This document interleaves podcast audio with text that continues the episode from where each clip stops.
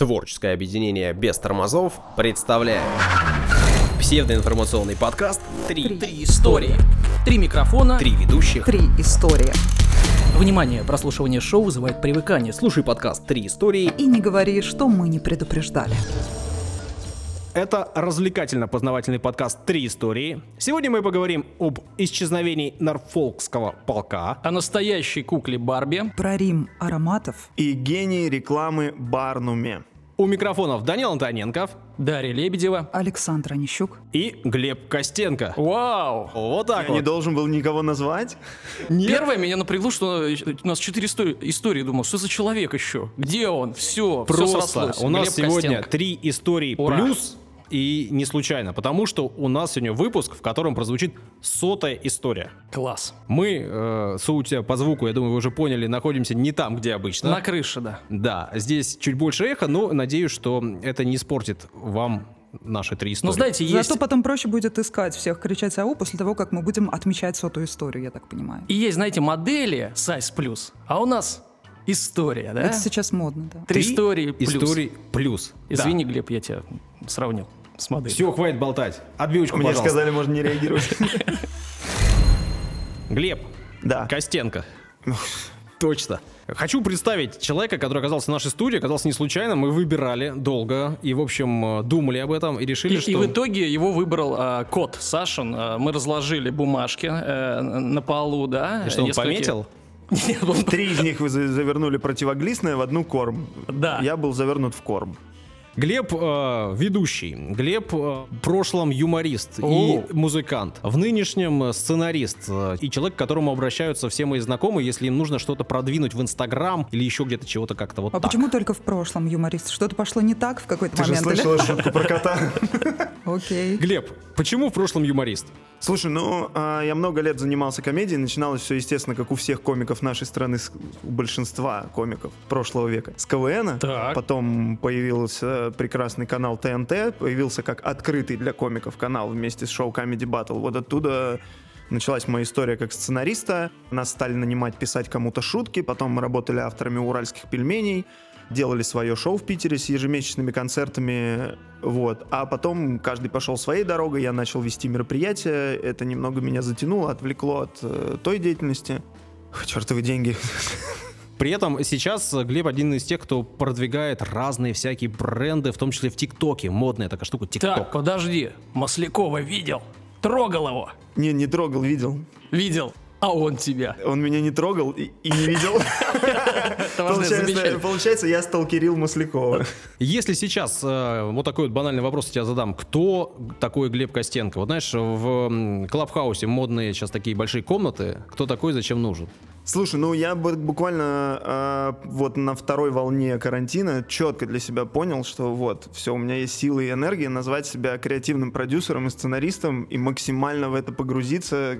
Я это долго откладывал. Теперь я занят этим там 10 часов каждый день, если я что-то не веду. А веду я немного, потому что нет такого желания. Но в том числе ты, например, ведешь свой собственный проект, который называется «Загадочный движ». Я с большим удовольствием играю в него. Да, в котором я тоже выполняю роль креативного продюсера. То есть я не организатор, я не там, управленец, я занимаюсь контентом и всем контентом для игр и контентом для продвижения этих игр. Вот. Поэтому история у тебя сегодня тоже о чем-то таком связанном... О развлекательном, о рекламном, о человеке, который в себе совмещал очень-очень много разных ролей. Что-то игривое наверняка. Да, да, да вы все знаете этого человека, про него сняли фильм «Величайший шоумен». Фильм меня максимально огорчил, потому что там показали только одну небольшую часть жизни и деятельности этого человека. И как тебе поющий Хью Джекман? Нет, вообще не так, вообще не так. Я, да, я 8 лет назад прочитал э, мемуары Барнума, я знал, как он выглядит, поэтому все это для меня, конечно, такая попса, и меня разочаровал этот фильм. Вот. Ничего, сегодня мы это исправим, да? Забросили крючок, история будет э, в конце конечно, нашего да. подкаста. Ну а сейчас переходим к трем историям классическим. Глеб, участвуй, не стесняйся. Я волнуюсь, да, я давно не был на подкастах, у нас когда-то был свой, но... Но все, это, это законченное Да, предложение. кс- мы находимся, кстати говоря, в фотостудии. Здесь э, и снимают и фото, и видео. Если там что-то где-то пищит, это не в ушах у вас, это у нас здесь в студии. Да. Не пугайтесь. Ладно, давайте начинать. Три. Три истории. Даня, Да, ну, традиции не будем нарушать Не и в этом будем, выпуске. не Давай будем. с тебя. Итак, история о настоящей кукле Барби. Ну, все знают куклу Барби, да, я думаю, во всем мире. Глеб знает, Я знаю куклу Барби. да. Все, наверное, знают. Даша, у тебя Даш, была ну, кукла? Барби ну, было? честно, не особо я любила. Ну, конечно, у меня была. Я... Она причем была с кипенно-белыми волосами, которые я постоянно мамиными тенями перекрашивала в различные экстравагантные варианты цветов. Ну, как и многие э, истинно американские творения, все ну, знают, что Барби американская штука. А это творение оказалось не американским. Все началось в Германии. Значит, э, образ девушки Лилли был создан 24 июня 1952 года в Гамбурге. Ты Неме- сделал такую паузу, Лили, а мы опа не отреагировали Э, никак. Ну и хорошо. Я, я ждал, что вы не отреагируете. В Гамбурге немецким карикатуристом Райнхардом Бойтином, который работал в крупнейшей ежедневной газете Бильд Зейтунг. Правильно, да, Да, произнес? по-немецки очень хорошо. Да, да. При верстке первого номера, а, ну, представляете, выпускают газету новую, возник пробел в газете, и было предложено заполнить пробел комиксом. Ну а что делать? Газету... не Рекламный отдел работал ну плохо. Да, ну к первая газета. Это да, новостная газета? Да, черт его знает, вроде газета. А, решили, как я сказал, а, нарисовать небольшой комикс. И до этого а, момента символом вот этого издания, которое выпускало разные газеты, и вот а, оно решило выпускать а, новую газету, был рисунок ребенка. Художник а, решил э, сделать комикс про этого ребенка. М, издателям не понравилось. Они сказали, давай что-то другое. Он дорисовал хвостик, э, бантик, и оказалась девушка. Девушка.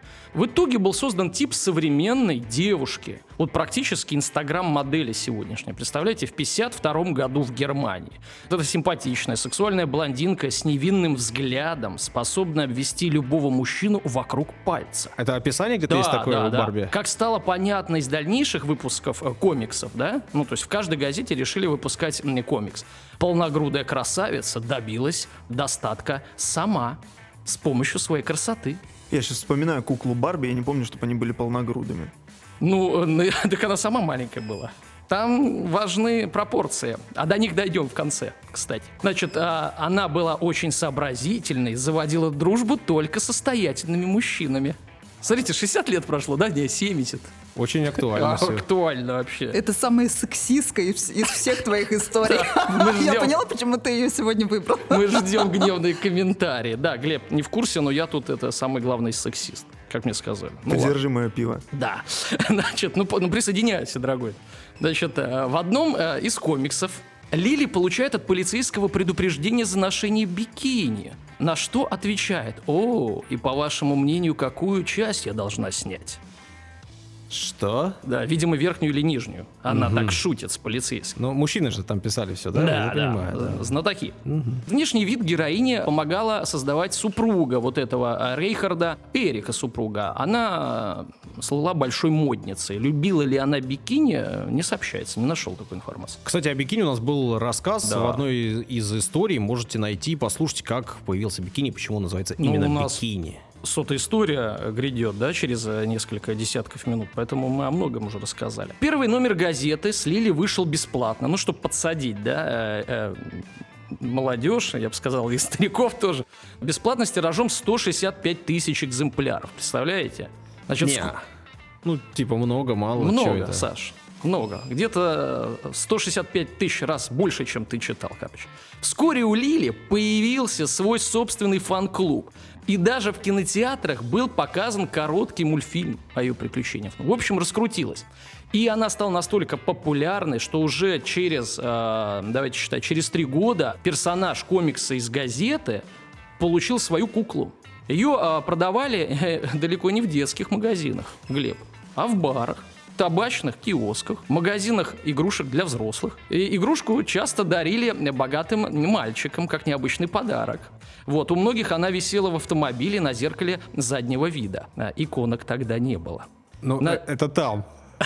А у нас они были всегда. бездушной Германии, да. пожалуйста, Значит, глупости-то не говори. Значит, цена куклы, внимание, зависела от размера и наряда. Да? Ну, потому что побольше, и подороже, побогаче. И достигала даже стоимости нового пылесоса. Вот, Даш, Сколько нынче стоит новый пылесос? вот мне интересно, что родители думают, купить куклу или пылесос? Меня Даша? удивляет твои старомодные вопросы. У меня такой... У меня вот эти вот э, варианты вызывают какие-то ощущения из детства.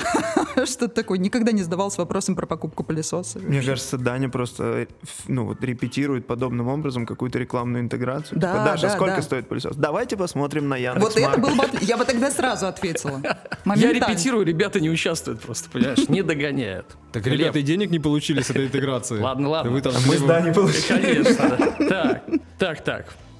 Потерял. Ага. За 10 лет производства было продано 130 тысяч экземпляров, да? 130 тысяч пылесосов. Нормально так. Это на 35 тысяч меньше, чем было выпущено бесплатной газеты тогда.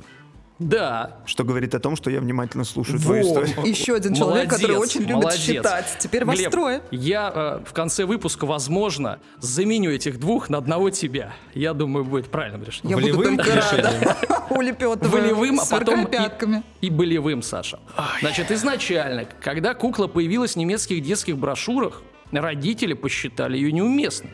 Зачем нам она один? Лучше пылесос, да? Но со временем э, у нее появилось огромное количество нарядов, и в конечном счете заставила девочек обратить внимание на куклу как на игрушку. Итак, 1958 год. Лили стала настолько популярна, что был выпущен художественный фильм «Лили. Девушка из большого города». Ничего не напоминает? Ну там, Секас в большом городе. Ну, в общем, люди смотрели вперед. Значит, ну сериал, что? Да, При- да. Произнести это слово по-другому, пожалуйста. Не надо, было хорошо. Отлично было, да. Ну, Глеб, хоть тебе хорошо. Глеб, плюс 10 уже ведешь. Значит, множество актрис того времени сражались, но в итоге э, взяли датскую актрису Энн Смирнер. Если кто-то послушал, можно загуглить э, и посмотреть. Ну, 1900... стой, Ты гуглил? Ну да, Нормально все? все очень похоже. Хорошо. Барби практически. В 1961 году права на производство Лили получили иностранные компании. Американская, британо-гонконгская и австралийская. Но не та, которая в итоге произведет Барби. История с Барби развивалась параллельно. За пять лет до продажи прав, то есть еще люди не продавали да, э, права, в 1956 году основательница американской компании по производству игрушек Mattel Рут Хендлер, отдыхая в Швейцарии, заметила в витрине одного из магазинов необычную э, сувенирную куклу, изображающую взрослую женщину. Купила ее и отдала своим дизайнерам для, так сказать, э, дальнейших разработок, а если говорить попроще, для плагиата. Да? И 9 марта 1959 года на ежегодной Нью-Йоркской ярмарке детских игрушек компания Mattel впервые показала миру новую детскую игрушку. Длинноногую куклу с хорошо развитыми формами, макияжем, ярко-красным лаком и перламутровыми сережками. На ней был элегантный купальник в полоску, подчеркивавший грудь, и открытые босоножки на, на высоких шпильках. Помимо того, что дизайнеры не слишком сильно изменили игрушку, они также открыто позаимствовали некоторые элементы. Например, ставший инновацией фирменный стенд для Лили, у которого были металлические крепления для круглых отверстий в стопах куклы, ну, чтобы она ну, стояла, да. Также э, рекламная полиграфия обеих кукол была оформлена аналогично. Новую как мы понимаем, в кавычках новую, да, куклу, назвали в честь дочери основательницы компании Барбары. Ага. Поэтому и Барби. Ну и вот, до 1963 года, то есть они выпускают уже э, 4 года, американцы Барби, отец куклы Лили, Рольф Хаусер, понятия не имел о существовании Барби. То есть не очень хорошо продавали, судя по всему, не в тех объемах, что сейчас. Ну, они продавали очень хорошо, За но океаном. за океаном. Это интернетов-то не было, да? Этих ваших. Да. Не забывай добавлять Значит, всегда. А производство вот немецкой куклы так и продолжалось. И вот этот Рольф был дико возмущен, когда увидел куклу компании Mattel, но он не знал ма- масштабов э, производства э, в США. Чуть позже его э, навестили представители этой компании Mattel с предложением о приобретении прав. А Рольф отказался, намереваясь подать в суд на, э, собственно, признание его авторских прав. Но, смотрите, какой поворот. Родной брат отговорил его аргументировала это нестабильным положением Германии после Второй мировой войны. Мол, суд встанет на сторону американцев. Без вариантов. Да, потому что немцы только что войну проиграли, там нацисты и так Пол, далее. э, Их столица вообще как бы... Да, и в итоге, и в итоге он э, решил, э, собственно, сначала поучаствовать в процентах. Те сказали, не-не-не, ну уже, видимо, понимали масштабы Что да, проценты продаж. будут нормальные. Да, и в итоге он все-таки в конечном счё- э, счете под давлением в 1964 году продал полностью права, а производство Лили закрыли. То есть Лили ушла, и осталась одна Барбара. Барби, да. И несмотря на внушительный размер э, вот, э, суммы, да, за которую были куплены права, денег все равно не хватило, чтобы избежать банкротства. В итоге э, Рольфу пришлось распродавать свои производственные подразделения по частям. И вот такая настоящая история Барби. И в конце э, у меня несколько фактов о Барби. Уверены? Уже о, о Барби, да. Ну хорошо. Да. Значит, в мире продано более миллиарда кукол Барби. Да. В среднем у каждой американской девочки 8 кукол Барби. Если бы кукла ожила и превратилась бы в женщину, Глеб, подключайся, с ростом метр шестьдесят семь сантиметров, твои предположения о вот этих размерах, да, у нас есть там 90-60-90, вот просто три цифры. Если ее масштабировать до Да, размеров да. реального человека. Да. До размеров реального человека. Женщина метр шестьдесят семь, 50 килограммов, а дальше, это я уже подсказываю. Параметр- цифры Парам- её Параметры скажи, основные. какие, как ты думаешь? 36 размер обуви. Так, это очень подробно так. Среднее профессиональное образование. Так. И третье. Должно быть что-то. Ну всегда же 90, 60, А, 90. Саш, твои версии. Да, да, Я слышал, что Барби была бы не жизнеспособна с ее размерами. А. Типа у нее очень тонкая талия и что-то там... Большая грудь. Да. Валилась бы вперед все время. да, да. Даш, а ты что скажешь? Я скажу о том, что э, создание этой куклы превратило многих женщин в страдающих э, существ, которые гнались за тем, чтобы свои параметры сделать подобными ей. Абсолютно, Это да. повлияло И на психику людей. Это ненормальная, нездоровая история. И я против того, чтобы люди использовали Барби. Вот так я решила. Вот прямо сейчас. Ну, кстати, на Это мужчин что тоже такое, в конце концов? А повлияло новые не куклы вы очень. видели? Ну, Итак, Давай. никто мне так цифры не сказал. Итак, значит, 99 грудь, талия 46, бедра 84. Вот такая вот девушка бы у меня ходила. Значит, 46 талия, да? 46, да. Психологи, кстати, уверены, что вот подобный гибрид лица тинейджера, оно у него детское лицо. Так и из Вот, ребенка же мы да, слышали, да, и, ну. э, значит, вот такие параметры, это вообще как бы э, такая смесь дикая, э, что типа привлекает сильный пол, потому что детские черты лица э, э, вызывают родительские чувства, а развитые женские формы другие чувства. но тогда ее не Лилией надо было первой называть, а Лолитой в этом случае. Так, Лолиту не трожь, одна у нас А зацикала я. экранизаций было много. Хорошо, а я про другую. Ладно, идем дальше. Подождите. Ну. Значит, автор и инженер Барби Джек Райан был сексуально озабоченным возвращенцем, ребята.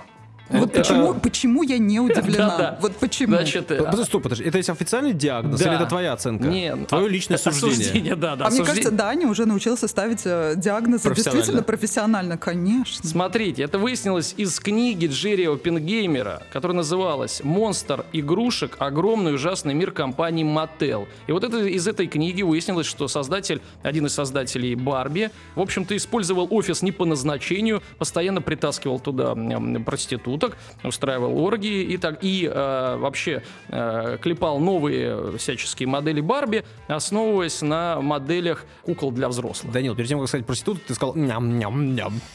И облизнулся. Хорошо, что ты такой внимательный. Значит, Барби уникальный... Дальше идем. Барби уникальный пример в истории музея. Впервые не живой человек, а кукла стала экспонатом музея восковых фигур. Вот. Американка Сидни Джексон сделала 55 пластических операций, чтобы быть похожей на свой идол куклу Барби. В итоге только нижняя губа осталась у женщины своя. Впоследствии Синди бросил ее парень. Наверное, уместнее сказать, что бросил э, то, что от нее осталось. Нижнюю губу Синди, да? Вот вообще не смешно на самом деле. Во многих мусульманских странах, кстати, э, кукла э, Барби запрещена. Зато есть аналоги Фула, Розанна и Джамиля. Но, э, естественно, они обладают не такими формами. Они скромные и носят хиджаб. Причем всегда. И ну, то есть чай. он не Их он не снимаемый, да. И чай мужьям. Да, да, да. Ну их же три. Одна заваривает. Значит, компания Fiat в сотрудничестве с Mattel изготовила, компания автомобильная, ребята, к 50-летию куклы Барби специальную версию автомобиля Fiat 500. Салон автомобиля оформлен в розовом цвете, а приборная панель и колпаки у колес украшены стразами. Вот так вот. Ну и последние два коротких факта. Вас не остановить сегодня. Да. Юбилейный выпуск же. Да, и намеков вы не понимаете. Абсолютно. Одна из первых кукол Барби э, продана за 10 тысяч долларов с аукциона, то есть практически, да, там, как кроссовки какого-нибудь Майкла Джордана, хотя там миллионы, ну да ладно. Значит, и Ну, в, 2000 почти же, в ну. 2012 году Иран запретил продажу куклы Барби на своей территории. У меня все. Как ты швырнул источник своих знаний в сторону. Рим Ароматов? Ну вот сейчас узнаете, что это Блогер в конце концов. Действительно. Одни интеграции, судя по всему, а я остался без неудел. Да, сегодня будет небольшая реклама, но она ни- ничего нам не принесет. Ну-ну. Скорее всего. Да-да, Так вот, помните ли вы э, такую пару, самую красивую пару в истории древнего мира, Клеопатра и Цезарь? Да. Конечно же, помните. Ну, конечно, А как? как же Антоний вот, Марк? вот. Вот это красивая пара. Все Действительно, померли. пары были две. Умерли в реальности, ты прав, все. Как Значит, это бывает часто, да? Хотя у Клеопатры вполне были шансы соблазнить и последующих императоров, но она приняла иное решение в своей жизни. Так вот, Ушла на пике, да? ну, клуб э, не 27, конечно, но тем не менее. Каким образом делала эта женщина? Она, по сути, была абсолютно воинственным персонажем. То есть она руководила армией. Ну, она же была главнокомандующим, Конечно, руководителем конечно. страны. Это принято. Даже Да. сейчас поговаривают. Как э, древние писатели говорили о ней, то есть она не обладала какой-то по нынешним, да и по тем, видимо, меркам, раз э, так пишут, какой-то стандартной красотой Барби. Тем не менее, она говорила на восьми языках и знала достаточно много, могла уболтать кого угодно, На одном из языков. умела неплохо интонировать. Да, причем она знала древние языки, те, которым сейчас вообще мало кто владеет. Она Например, была- древнеегипетском. Да? ну, а, кстати, она была не египтянка, она была гречанкой из династии Птоломеев. Так вот, соблазнила она и Цезаря. Но как? Что она сделала такого? Потому что у, у нее были достаточно мужественные вообще черты характера. Что она делала? Конечно же, на помощь пришли ароматы. Ароматы, и э, на тот момент в древнем мире... Почему вообще начала эта женщина пользоваться ароматами? Ароматы ванили. Да? Ты почти прав. Ты почти прав. Принимала она ванны из кислого молока. Для того, Опасно. чтобы кожа ее оставалась молодой, да. Главное не захлебнуться А, немножечко. Затем, когда она выходила из этой ванны, она источала жуткую вонь.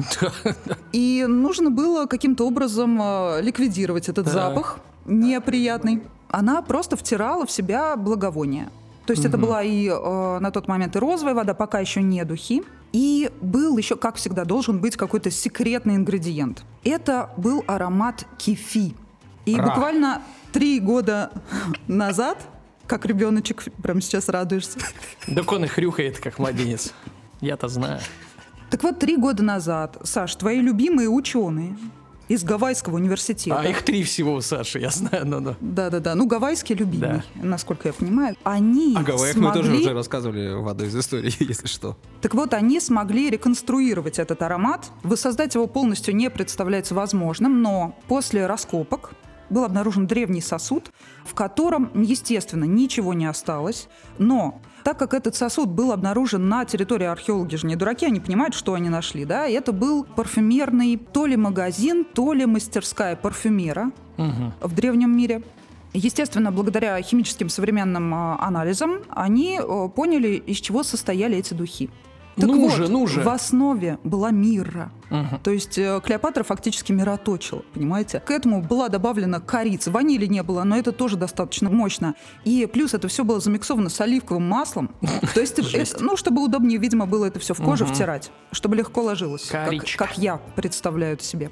Так вот, в древнем мире благовония были известны везде, в том числе и в Китае, и в Японии. То есть платья окуривали различными благовониями и так далее. Но в совершенстве мир парфюмерии стал по-настоящему сказочным в совершенно маленьком городке французском по имени Грасс. Если А, вы... вот она история про Грасс, которую нам обещали. В XVI веке в Грасс приехали итальянцы. Итальянцы, ну, как и испанцы, они очень любят работать с кожей. И в Грассе как раз начали делать перчатки, но необработанная кожа жутко воняет. И для того, чтобы как-то нейтрализовать этот запах, решили использовать вот различные ароматы чтобы людям было приятно носить эти перчатки. Перчатки ароматизированные из моды ушли, а духи остались, и те, кто раньше занимался выделкой кожи, превратились в мастеров парфюмерии. Мгм. Сейчас их называют носы, то есть их достаточно мало, не так много во всем мире, большая часть живет в Грасе, около 200, это очень, люди. Очень похоже на историю нашего сегодняшнего гостя. Был юмористом, да, а стал вот не юмористом. Главное, Были чтобы- перчаточники, а стали парфюмером. Да, главное, чтобы не марионеточники. Так. Ну, такая себе шуточка от Дани, поэтому она, кажется, сбивает. Поэтому ты ее вырежешь нормально, да? все будет хорошо. Так вот, Разбавить. Если вы помните, то произведение, которое сподвигло многих людей учиться на парфюмеров и вообще, кто погрузился в этот мир с головой, в этот ароматный мир, не побоюсь этого слова, это был Зюскинд, писатель, Да, который с его написал... парфюмером. Но я Да. надеюсь, что все-таки как-то ну, ты сказала, что многих э, сподвигло это произведение стать парфюмерами. Там жуткое, там сподвигнуть мо- могло о другом, скорее. Произведение-то жуткое. Мы с тобой, видимо, разные произведения читали. Так вот, а, А он не читал, он экранизация. смотрел. Тем более. Но это тоже неплохо, потому что из всех экранизаций это самая удачная, на мой взгляд, если не считать э, «Войны и мир» нашего Бондарчука-старшего и Фауста Сакурова. Это для меня на третьем месте экранизации стоит. Она, она вполне может вдохновить. Неспроста действие в этом фильме и в этом романе, э, естественно, происходит в Грассе. Туда все едут обычно учиться парфюмерному делу. И если вы помните, если вы смотрели, существует э, два варианта производства духов. Это дистилляции и анфлюраж. Ну, анфлураж. Да. Да, дистилляцию И слышал. анфлураж, да. Как Попроще, вы думаете, попроще. ну, во-первых, какой из этих вариантов вам кажется наиболее красивым? Тот, что сложнее произнести. Анфлюраж. Вот-вот. Мне сложная дистилляция. Она- ди- это действительно сложный Но процесс. Дис- дистиллят можно пить. Странно, что а это самый спортивный человек из нас заявляет. Дистиллятом, да, из роз. Так вот, и сейчас э, работают в Грассе огромное количество итальянцев э, и, значит, приезжих из Туниса. Все они собирают э, с этих огромных плантаций, не побоюсь этого слова, прекрасные розы и жасмин, так как в этом городе, который Зюскинд назвал Римом ароматов, нигде больше так розы не пахнут. И поэтому самые известные модные дома, естественно, пользуются тем, что производят там. В том числе это и Диор. Ну вот, кстати, тот самый Кефи Клеопатры, говорят, что он напоминает и в Сен-Лоран опиум.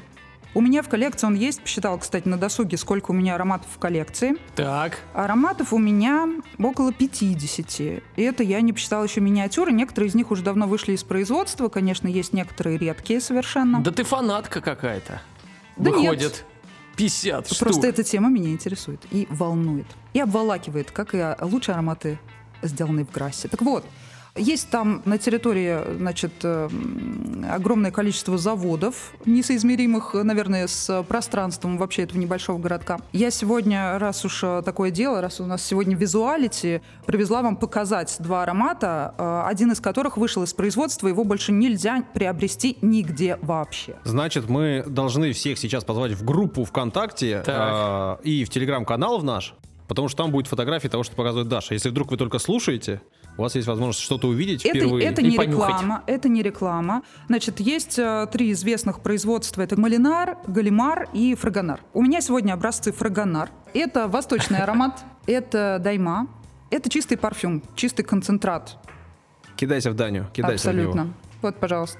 Саш, мне кажется, пришла пора, чтобы ты достал Красную Москву. А это те самые, которые вышли из производства. Э, Значит, э, Жюстон Бизе, всего лишь поцелуй. В одном из э, значит, эпизодов подкаста «Невинный разговор» мы с Сашей об этом говорили, я тоже об этом упоминала. Он пахнет пирожными, потому что безе с французского языка э, переводится как «поцелуй». М, Соответственно, это пахнет безе. По-настоящему пахнет безе. Он очень сладкий, одна капля убивает. Ну, по валу, да, можно месяц э, пользоваться, значит, э, шарфом с одной каплей э- этого аромата. Так вот, помимо, э, что дал еще ГРАС? Помимо нематериального культурного наследия ЮНЕСКО, да, естественно, мастерство этих людей зафиксировано, помимо Зюськинда со своим парфюмером, да, точнее, парфюмера, помимо парфюмера Зюськинда, самое главное, вот можно эту историю считать фактически юбилейной, потому что ровно сто лет назад, в 1921 году, в Грассе у известного парфюмера Бо, который был связан с э, Российской империей, в том числе, он отвез туда Коко Шанель. Он представил перед ней 10 э, образцов, она выбрала пятый, потому что она свои новые коллекции каждый раз представляла 5 числа 5 месяца, она считала, что число 5 приносит ей удачу. Так вот, таким образом, абсолютно случайно, просто она Не пальчиком, по запаху, да? пальчиком Ткнула. показала. Нет, потом она призналась, что все-таки этот аромат ей понравился. Она э, считает, что так пахнет женщина. Мгм. Да, аромат такой серьезный, все-таки он для, наверное, тех, кто уже по-настоящему себя женщиной чувствует, не для юных девушек. Какой из двух ароматов, который вам показала, больше понравился? Данил, Безе, вы- конечно. а чего еще ждать от нее? Эксперт по сладенькому у нас.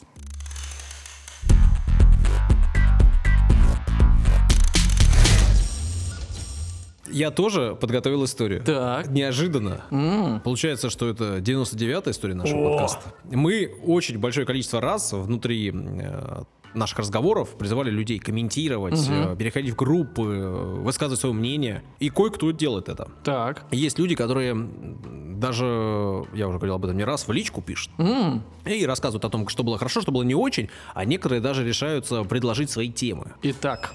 Есть и такие. Ну и вот один из наших постоянных слушателей, хочется ему передать привет, Александр Гладышевский. Я знаю, ты едешь в машине, слушаешь нас сейчас, вот тебе привет.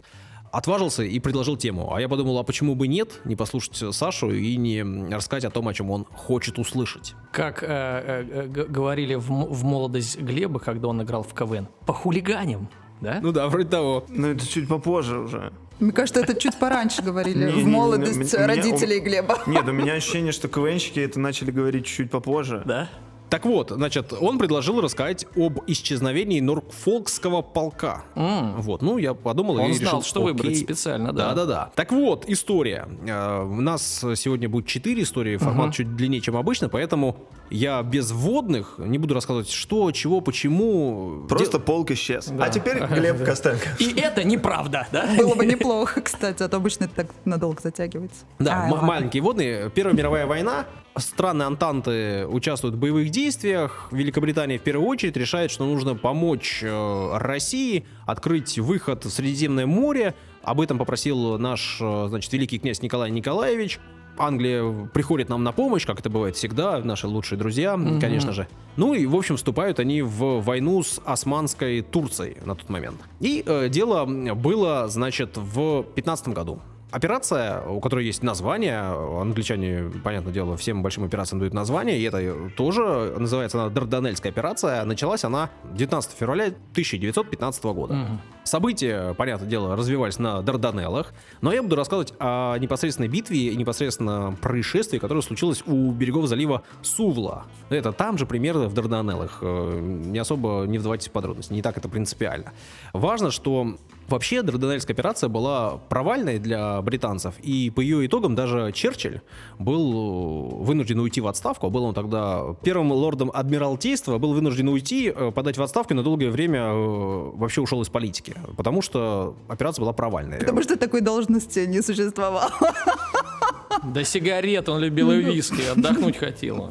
Вообще считается, что одна из самых кровопролитных э, войн была для Британии, и вот эта Дарданельская операция, в общем, было там все не очень хорошо, э, а особенно все было нехорошо 12 августа. И вот тогда родилась легенда, легенда о Норфолкском полке. Но э, давайте о подробностях, давайте о деталях уже. Все, хватит вот это вводных, давайте э, чего и как разбираться. Значит, 12 августа первый дроп 5 батальон и 163-я добровольческая бригада получили э, приказ обойти противника и подняться на высоту номер 60. Есть у нее турецкое название, дело же в Турции происходит, я его записал себе. Конечно же, называется Каяджик Агла. Да, будете с очередной путевкой по скидке. Да-да-да, можно, Посетите. можно туда, ну там же хорошо, там проливы, там э, красота. Ну, получили задание, ребята, они военные, что, задание получили, пошли выполнять. 267 человек, 16 офицеров, 250 бойцов э, выдвинулись на выполнение задачи. Есть имена людей, которые были в этом отряде, в этом... А, ты сейчас их перечислишь, да? Да-да-да, все ребят, 267. Полковник сэр Хорс Бичем Номер один. И капитан Фрэнк Реджинальд Бек. Вот э, главные люди в этом воинском подразделении. Они руководили, они отправили своих э, ребят по руслу высохшей реки к лесу вроде как. Ну, для того, чтобы подняться через лощину на эту самую высоту номер 60. Так. Есть данные, есть воспоминания, есть отчеты. Анекдоты об этом, поэтому буду вам сегодня и цитаты приводить. Средиземноморская экспедиция, э, ей руководил тогда Иэн Гамильтон, он был генерал-лейтенантом, и вот что он пишет. Они углубились в лес и перестали быть видны и слышны. Никого из них больше не видели и не слышали. Никто из них не вернулся. Ну, об этом, в общем, истории вы же Какие знаете, да? интересные воспоминания, да? Много, на многое проливает свет. Эти же события описывают другие люди, которые не руководили, но которые были поблизости, а именно бойцы Анзак. Это такие австралийско- и новозеландские значит, армейские корпуса, которые были участниками этих сражений. Они э, находились неподалеку и наблюдали за перемещением британцев. Вот что они пишут. Поднимался день, ясный и безоблачный. В общем, прекрасный средиземноморский день. Однако было одно исключение. В воздухе висели шесть или 8 туч в форме круглых буханок хлеба. Голодали ребята из Новой Зеландии. Ну, возможно. Так. Все эти одинаковые по форме облака находились прямо над высотой 60. Странно, что никто из них не описал облако в виде женщины, да? Все-таки далеко от дома. Ну да ладно. Было замечено, что несмотря на то, что дул ветер со скоростью 5-6 миль в час, ни расположение туч, ни их форма не менялись. На Земле прямо под этой группой облаков находилась еще одна неподвижная туча той же формы. Ее Мастера, размеры- короче. Тучи вообще эти новозеландцы, да? Что они вообще- Описывать. Что они? Зачем они приехали в Турцию? Наблюдать за тучами. Хорошо, да. Ее размеры, есть точные данные. 250 метров в длину, 60 метров в высоту и 60 метров в ширину. Эти тучи совершенно плотными были и казались почти твердой структурой. Вот так вот. Воспоминания очень важные. Да. Вы, вы, наверное, не слышали историю про Норфолкский полк? Нет, только ты и Гладышевский. Давай, теперь мы все знать. А. Когда мы увидели британский полк в несколько сотен человек, который вышел э, на это высохшее русло и направился к высоте номер 60, они приблизили к месту, где находилась туча, и без колебаний вошли прямо в нее. Но ни один из них не появился на высоте 60. Там же они не сражались. Примерно через час после того, как последняя группа солдат исчезла в туче, она легко покинула землю, как это делают любой туман или туча, медленно поднялась, собралась с остальными, похожими на нее тучами, и в течение всего нескольких минут отправилась в сторону Болгарии. Так, переводим из воспоминания. Люди шли, Это зашли в Это тучу, банальная реклама Turkish Airlines. зашли, и все. Банальная реклама песни Конечно, я думал, вы все знаете эту историю. Э, Целый полк британцев пропал без вести. Никто не э, выжил. Знаете, идут такие, туча накрыла, так кто-то, разбегаемся по домам. Ну, вот просто разби... и дезертировали, да и все, делов-то. Но видишь, в чем дело? Вот эти э, воспоминания бойцов Анзак были опубликованы э, не сразу, а были опубликованы аж через 50 лет после того, как случились события. Все дело в том, что после окончания э, самой операции англичане, которые потерпели там поражение, которые вообще были очень расстроены тем, что происходит, они э, со- создали структуру и создали группу людей, которые расследуют. Ну как так? Кто виноват? Конечно, в чем они, причины? э, англичане тучам уже проигрывать стали, да? Ну, Ну, и в шестнадцатом году была создана эта э, группа, которая расследовала происшествия и обстоятельства. В девятнадцатом году они представили доклад, и в этих слов в докладе не было. Только в 1967 году был опубликован рассекреченная часть этого доклада. И вот в рассекреченной части к этому моменту был рассказ об этих тучах. Это уже были, э, была середина 20 века, и в этот момент уже все достаточно плотно рассказывали и говорили об НЛО. Ну и история о том, что вошли люди в тучу, а потом все пропали, это, конечно же, навело огромное количество людей на те самые истории о похищении бойцов. Ну и, и все-таки ушло 267 человек, никого не слышно, ни про кого не видно, куда делись, куда пропали, э, как так. Так, выяснили что-нибудь-то через еще 50 лет? Нет? Есть свежая информация? От Гладышевского хотя бы. Ну, есть продолжение истории, вы готовы послушать? Странно, что он не звонит. Продолжение есть. Обычно в это время звонит. Ждем. 12 августа 2015 года, вот э, в, те- в тот день 267 человек были э, объявлены пропавшими без вести. Ну, очевидно, да, что неприятно, когда твои родственники или твои солдаты в целом просто оказываются пропавшими без вести. Поэтому та самая была создана структура, расследующая обстоятельства. После окончания Первой мировой войны англичане затребовали возвращения своих пленных. Но вообще-то официальные власти подумали, что куда 267 человек делись, что их взяли просто в плен. И, в этом, в принципе, нет ничего необычного, да, такое бывает. Ну, турки сказали, что никаких пленных они в этом районе не брали, ну и вообще не вели никаких боевых действий в этот день э, в этом месте. Ничего не знаем, ничего не слышали, извините. Ну, британцы отправили э, в те места своих э, специалистов, которые должны были найти Британских ученых. практически хоть Так. кого-то. Ну и, конечно же, те отправились в- на поиски. Но тоже сразу же э, каких-то однозначных ответов им э, дать не получилось. 23 сентября 2019 года комиссия сообщила, что мы нашли Норфольский батальон. Э, всего они нашли 185 тел. Нам удалось, правда, идентифицировать всего двоих. Ничего себе. Всех, Резня. всех остальных не получилось определить. Ну, во-первых, прошло три года А, с момента гибели ничего себе, Солдат. целых двух смогли. Тогда я так скажу. Значит, а- оказалось, что их тела были разбросаны на территории примерно полтора квадратных километра на расстоянии не меньше ш- 750 метров от э, линии соприкосновения войск. Также было выявлено, что э, многие из убитых э, были э, убиты не там, где их тела находились в момент э, нахождения. Были они убиты на ферме, и э, был найден местный турок, э, который э, сообщил, что он вернулся после боевых действий на свою ферму, а та вся забросана телами британцев. Это что-то с HBO, точно. Да. Их тела, как он написал, были поломаны и покалечены, и было ощущение, что они были сброшены с большой высоты. Ну, соответственно, это только еще больше. Точно, То есть мы даже перевя- перевал Дятлова подрезали откуда-то, да? Что еще сказал турок? Что так как он тела нашел, кто такие вообще не понимает, он их всех собрал и в овраг поскидывал. Ну и вот так в этом овраге Знаешь, вроде как дело нашли. было? Вот когда убийцу с поличным находят, нет, не я, мне подкинули. Да ясно, фермер всех завалил. Всех 267. Просто он был в, в другом состоянии. У него была биполярочка, да, и он... Болярочка была, да. Ну это модно сейчас такое Да, расстройство. да, да. И тогда было модно. Вообще всегда модное расстройство. Ну, понятно, что версия про Эдлода и вот эти все параллельные миры, это вроде не то, о чем принято рассказывать в подкасте «Три истории». У нас-то все серьезно. Ну, и я нашел серьезные источники. Э, Буду на них ссылаться. Итак, комсомолка. Наконец-таки спид-инфо пошло. Аргументы и факты. Писатель Стив Смит. Вот э, он э, пишет, он пишет книги, в общем, э, большое количество книг я нашел у него, практически все они на английском, как ни странно. Но в данном случае я нашел часть статьи, которая опубликована на сайте Турецком. Historic UK. Ну, и что он пишет? Значит, эм, он провел целое расследование и выяснил, что все было не совсем так. Ну, не то, чтобы они сильно пропали и все бесследно. Например, 15 февраля 1916 года газета Lin News сообщает, что некий офицер лечится от ран в госпитале в качестве пленника у турок. Ну, из этого отряда, из тех, кто пропал. Также он выяснил, что был ряд солдат, которые вернулись из этой самой тучи на следующее утро. Ну, то есть под прикрытием ночи они где-то спрятались, переждали и вернулись. И об этом было сообщено, и эти данные, в принципе, есть вполне официально. Также он нашел м, э, конкретного человека, которого зовут рядовой Синий, и вот что он пишет. Первый дробь пятый батальон, это дальше будет следовать мой вольный перевод с английского, имейте в виду. Значит, в итоге мы пришли к выводу, что они продвинулись слишком э, далеко и были взяты в плен. Мы не знали, что некоторые из них э, смогли выжить. Точно были уверены, что кто-то был убит, а кто-то взят в плен.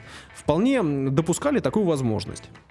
Э, Я ничего не слышал о том, чтобы пятый дробь первый Норфолский полк э, ворвался в лес, пропал в какой-то туче и вообще не вернулся целиком домой. Да, короче, новозеландцы всех там э, это как, смутили своими рассказами. Тоже были поди под какими-то веществами. Такая сложная была история, что вы все запутались и не поняли, о чем я рассказывал. Нет, я понял, что это просто миф. Что Просто кто- Что миф. кто-то что-то нажал, и все исчезло. Именно, просто миф, у которого вообще нет никакой реальной подоплеки. Часть э, Понял, трупов Саня. нашли, часть людей вернули. Гладышевский. Плохая история, Саня, ни о чем вообще. Отличная история, отлично. Глеб, мы тебя пригласили не просто так. Мы от тебя тоже хотим услышать историю. Шуточки твои, это все хорошо, но хочется и истории. Окей, э, моя история будет э, после твоей очень хорошо, потому что твоя история про что-то мистическое, про что-то мифологическое, про что-то, что не похоже на правду. Моя история будет про человека, который создавал очень много проектов, э, которые были основаны на мистификации, на чем-то необычном, на чем-то очень сомнительном и пограничном. Э, все вы знаете этого человека по фильму «Величайший шоумен». Это Финес Тейлор Барнум, человек, который жил в 19 веке. Помимо цирка, который всем вам известен, цирк с уродами, у него было достаточно много других проектов. Помимо этого, он был еще очень крутым рекламщиком, который работал и в рекламных агентствах, и в каких-то издательствах писал рекламные тексты. И, в принципе, за счет своего навыка и любви к тому, чтобы рекламировать что-то, он продвигал все свои идеи. Идей было очень много, я расскажу буквально про две, которые э, 8 лет назад, когда я прочитал книгу о нем, во мне откликнулись, и до сих пор я какие-то вещи... Ты прикупил себе урода? Ты решил открыть цирк? Нет, нет. Ах ты! Дело не в этом. Дело в том, что его подход к рекламе мне очень нравится. Это не совсем то, что принято сейчас, но на самом деле потихонечку многие вещи возвращаются снова, и какие-то, на самом деле, его приемы жили и живы до сих пор. Так. Так вот, Финес Тейлор Барнум не всегда придумывал сам свои шоу, а как настоящий крутой продюсер, он многие вещи подглядывал, модернизировал и уже потом продавал. Воровал. Да, все говорят плагиат, плагиат, а я говорю традиция. Я говорил, подглядывал. А я говорю продюсерский подход. Вот. На самом деле и цирк-то с уродами он не придумывал. А, в то время, да? когда он жил в 19 веке, Просто такие шоу были дико популярны, но они не выходили за пределы своих городов, скажем так. То есть были цирки, а вообще в то время были популярны уличные ярмарки дико популярны. Они были везде, в разных кварталах, и у каждого, у каждой ярмарки был свой набор выступающих, свой набор каких-то шоу, каких-то цирков, и цирки с уродами были популярны. Да и вообще, я понимаю, телевизора-то и интернетов не было, поэтому ярмарки, вот такие представления, они у публики пользовались... Ну да, э, либо площадь, либо около гильотины все веселились, Да, поэтому... да. Да, собственно, люди вот тогда так потребляли контент. Чуть ли не ежедневно приходили и наблюдали какие-то шоу. Вот. А один из таких проектов э, Барнум создал, когда только переехал в Нью-Йорк. Он родился и жил, и даже был мэром э, в штате Коннектикут. Я забыл, как называется его город. Ого, мэр. А что, не, не подготовился, не записал? То ли дело ты, Саша. Пусть, будет не надо. Со своими фамилиями 267 человек. Так. Так, я скажу вам, что я слушал несколько ваших выпусков. Вы тоже не все всегда приводите какие-то детали. Я Не может быть, ты просто тоже- совпадение. Вот в одном Вот выпуске я просто хотела не- столько деталей сегодня привести, но меня столько раз Молодец, перебивали. молодец. В итоге из нас задротом выглядит только Саша. Нет, ну вообще-то он всегда так выглядит, причем тут Даша. И вообще не выглядит, а является. Что вы тут? Да, и после различных своих деятельностей он э, был еще и торговцем разными мелочами. У него были разные лавочки в разных магазинах. Он торговал необычными вещами. Он вообще любил все необычное. мэры вообще Так любят вот, торговать. Да, но его мечтой была большая слава, большой город, Нью-Йорк. Он продал все, что у него было, взял свою жену и переехал в Нью-Йорк. Устроился тогда на какую-то работу, тоже чем-то торговал. И вот однажды после работы, когда они с женой шли мимо одной ярмарки, он э, наблюдал, что там происходит. Его всегда тянули какие-то представления, какие-то театры, хотя в Америке тогда театр считался чем-то второсортным. Не очень люди любили тогда представления классические или околоклассические. То есть посмотреть на какую-то дичь на ярмарке нормально. Ну, мне Но кажется, когда это- есть конкретное заведение, куда люди ходят на какой-то репертуар, это все было очень таким не супер Может, разные все-таки слои общества. Вот. И на одной из ярмарок он увидел, что на какое-то шоу, э, всего на одно из многих, стоит очередь за билетами. Недолго думая, он взял свою жену и занял очередь туда же. Оказалось, что это очередь на шоу женщины, которая заявляет, что ей 161 год, Так. она уже наполовину слепая, не, не утверждается на один глаз или оба глаза наполовину по силе. Наполовину парализованная. Суть этого шоу в том, что эта чернокожая женщина заявляла, что она являлась няней Вашингтона. Мгм. Я уже думала Пушкина все. Сердце просто в пятку. отца американской нации. Так вот, и там был якобы ее стендап. Какие-то ее рассказы, какие-то ее истории. Прикольно. Люди, да, ходили туда. А всех у вас такое было, да? Она так говорила. Значит, вы вот э, качаете Вашингтона, да, и роняете. Все же, да? А вы когда-нибудь подтирали жопу отцу американской нации? Ну да.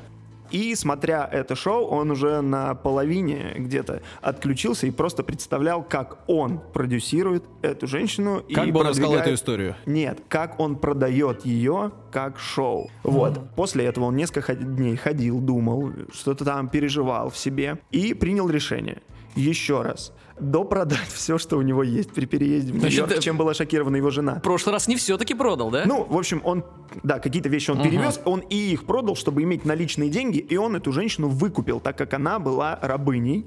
Он ее выкупил, оформил все документы, чтобы дать ей волю, и тогда подписал с ней контракт о том, что он будет делать с ней вот такое шоу. Молодец какой. Он- она продолжает эту легенду, Он ей даже не говорил, что он понимает, что он якобы ей верил. И тогда он воспользовался своим любимым видом рекламы на тот момент газетами.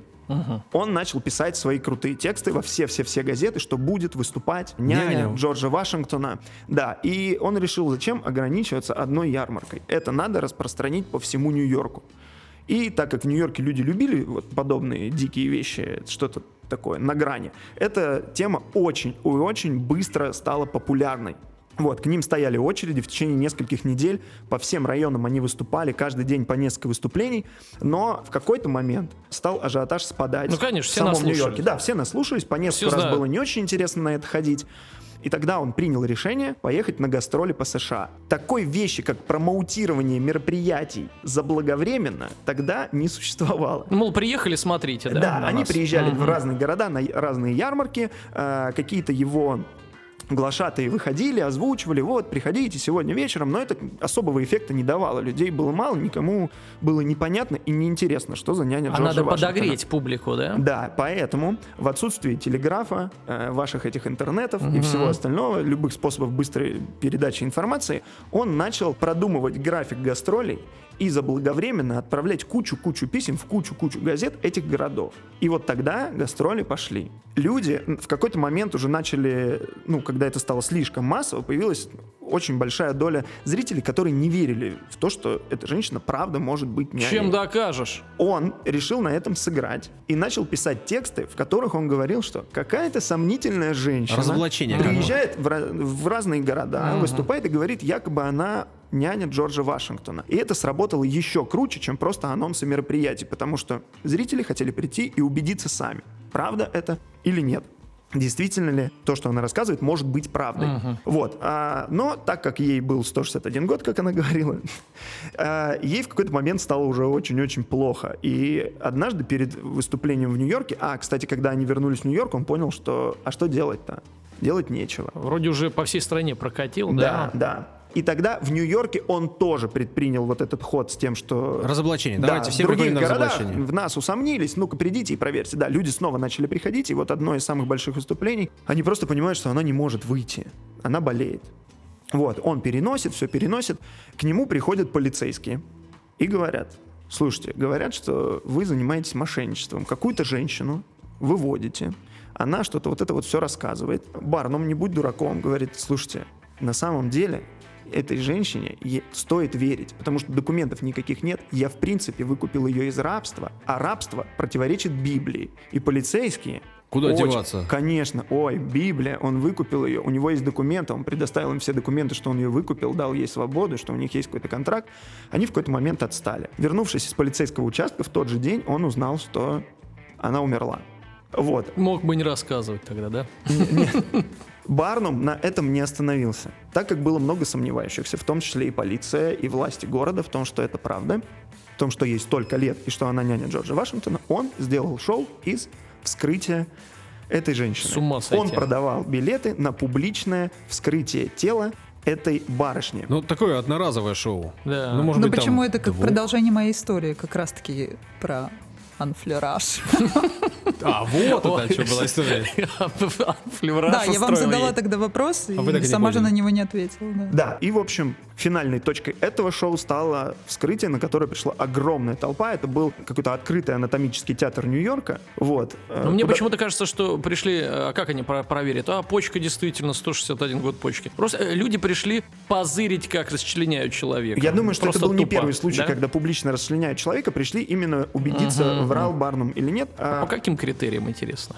да, Ну что ты почку не отличишь 163-летнюю от 15 Это просто тяга к знаниям. Можно оправдать, да. Да. Да. Когда он вернулся в Нью-Йорк, помимо того, что они запустили рекламу, что люди везде сомневаются, придите проверьте, он запустил еще один миф о том, что на самом деле эта женщина, эта мумия, она вообще практически не шевелилась, когда говорила. А человек, который стоял рядом с ней, это чревовещатель. Вот. Поэтому на вскрытие, собственно, и пришло очень много тоже людей, которые хотели убедиться в том, что она еще и живой человек. Была. До Была. того Спасибо. момента. Да, а на самом деле врач, который делал вскрытие, сказал, слушайте, ну на самом деле ей не больше 80. Вот, э, люди в толпе начали вскрикивать, что вот, тело подменили, настоящее тело спрятали, да она на самом деле жива. В общем, как с Майклом Джексоном. А с ним так же, да? Да, говорят, я что он проп- жив. И... Я просто пропустил расчлененку Джексона. Не, не, я Продавали, имею в виду, что люди сказали, что Билет. просто не умер человек, а А, уехал. Понял. Да, в Неверленд. Отъехал немножко, да? Обратно. Глеб, ты говоришь, что этот человек, книга об этом человеке изменила твое представление, видение какое-то, да, это vision, да? Он начал говорить общими фразами, ну понятно. Да, что, что, что? Проходи миджик какой-то. Что? Проходи миджик какой-то. Проходимец. Но... Но это очередной Остап Бендер такой, ну почему? Слушайте, как человек, который продавал что-то что странное, да. Но как он это продавал, это круто. Деньги э, на ремонт провала, чтоб не слишком проваливался. Помните? 12 стульев. Три. Три истории. 100 историй на данный момент нами рассказано. Глеб, ты нам помог. Красавец Од- вообще. Как будто здесь всегда сидел. Молодец, я считаю. Да, большое тебе спасибо. Надеюсь, сейчас уже к слушателям нашим обращаюсь, что вам понравилось звук, пиликанье, все остальное. Но это дело такое, разовое. Надеюсь, вы пережили. Если вам понравилось, если вы дотерпели до этого момента, истории сегодня были длинные, времени прошло куча сначала, то очевидно, что вы в деле. Значит, вы уже подписались на три истории, значит, вы уже вступили в группу ВКонтакте. Если вдруг нет, то сделайте это прямо сейчас. Глеб, с точки зрения рекламы, как я? Плохо пока? Хорошо? Нормально? ВКонтакте в 2021 году. Ты красавец, Саша. Есть там группа у нас. Действительно, да, 21 век, но мы э, год. А вот если бы эту речь сказал не мой бы, да? Не Ага. мой человек, это было бы лучше. Глеб, несмотря на то, что ты высмеял нашу группу ВКонтакте, я тебе говорю спасибо, что пришел, спасибо, что рассказал историю. Мне понравилось. Вам спасибо, что пригласили. Приглашайте еще. Есть еще история про детский мир и ФСБ. Отлично, мне нравится. Все на этом. Пока-пока. Всего хорошего. До свидания. Всего доброго. Три. Три истории. Внимание, прослушивание шоу вызывает привыкание. Слушай подкаст «Три истории» И не говори, что мы не предупреждали.